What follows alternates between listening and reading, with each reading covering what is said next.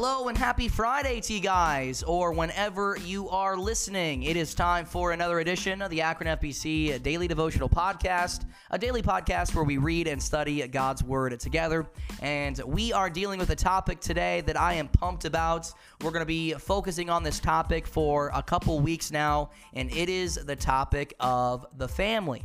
God's design for the family, and we see family relationships and basically the longest set of instructions that deal with God's design for the Christian home in Ephesians chapters 5 and 6.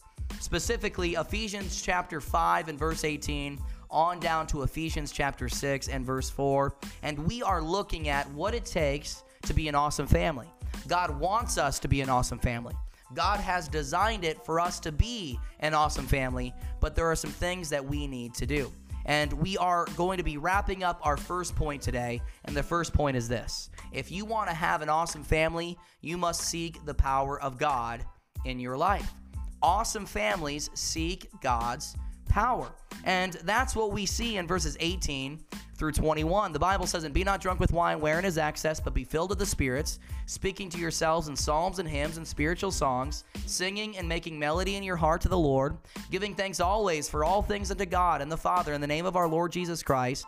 And then it says, submitting yourselves one to another in the fear of God. Now, we see the results of being spirit filled in those verses, and those verses really can be applied to the Christian home today. You see, if we are filled with the spirits, we will have a sanctified life. We will be more and more like Jesus Christ, and our children will see that. They will see Jesus Christ in us, and that will affect our family situation. That's number one. We will have a sanctified life. But then, number two, we will also have a singing heart. The Bible goes on to say in verse 19, speaking to yourselves in psalms and hymns and spiritual songs, singing and making melody in your heart to the Lord. So when you are filled with the spirits, he will produce a joy in your heart that cannot be silenced. And if you are filled with the Spirit of God, you are going to be singing and making melody in your heart to the Lord in your home. And your children will be able to see that. And they will want to experience what you are experiencing. It will affect your family in a positive way. You will have a singing heart.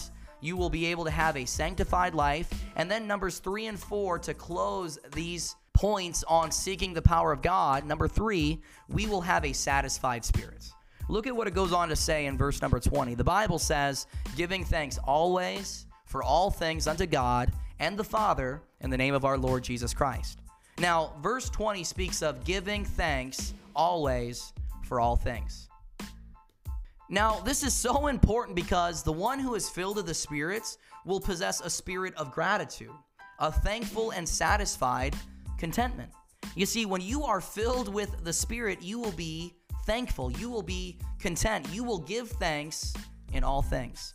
And this is so essential in life because we live in a very greedy and unthankful world. And discontentment has ruined many homes today. Discontentment has ruined many families today. I just think of absent fathers who are not in their children's lives because they're so focused on work or so focused on their career or getting ahead and they're not in their family's lives. That's not the way that it should be. No, God did not design us to find satisfaction in the things of this world. You will never be content. You will never find satisfaction in those things. But can I tell you, you will find satisfaction in relationships, relationship with God, relationship with others, relationships with your family.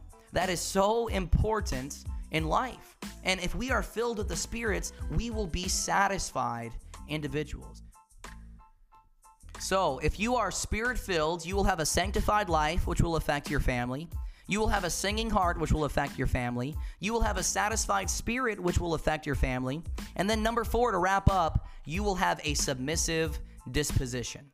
Look at verse number 21. Now, the Bible says, submitting yourselves one to another in the fear of God. Now, that verse tells us that all Christians are to submit one to another, and this speaks of a God designed spirit of the home. You see, in a home where members are filled with the spirits, they don't look out for number one, but they look out for one another, right? The situation is not me first, but we first. And there's no room for selfish motives and selfish behaviors when the home is filled with the spirits. Now, if everybody has that submissive disposition, and especially if mom and dad, husband and wife have this submissive disposition with one another, how do you think it would affect your family?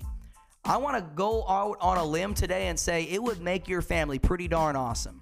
It really would. You will have an awesome family and you will have awesome children who have awesome parents that they can look up to if you are filled with the Spirit, man. Dude, I'm getting pumped up, man. This is exciting stuff. All we got to do is be Spirit filled. All we got to do is cultivate a strong personal relationship with Jesus Christ, and we can affect our families for eternity. We can point our families and point our children to Jesus Christ, and we can make a world of difference in this world today. Dude, that pumps me up, man. That really does.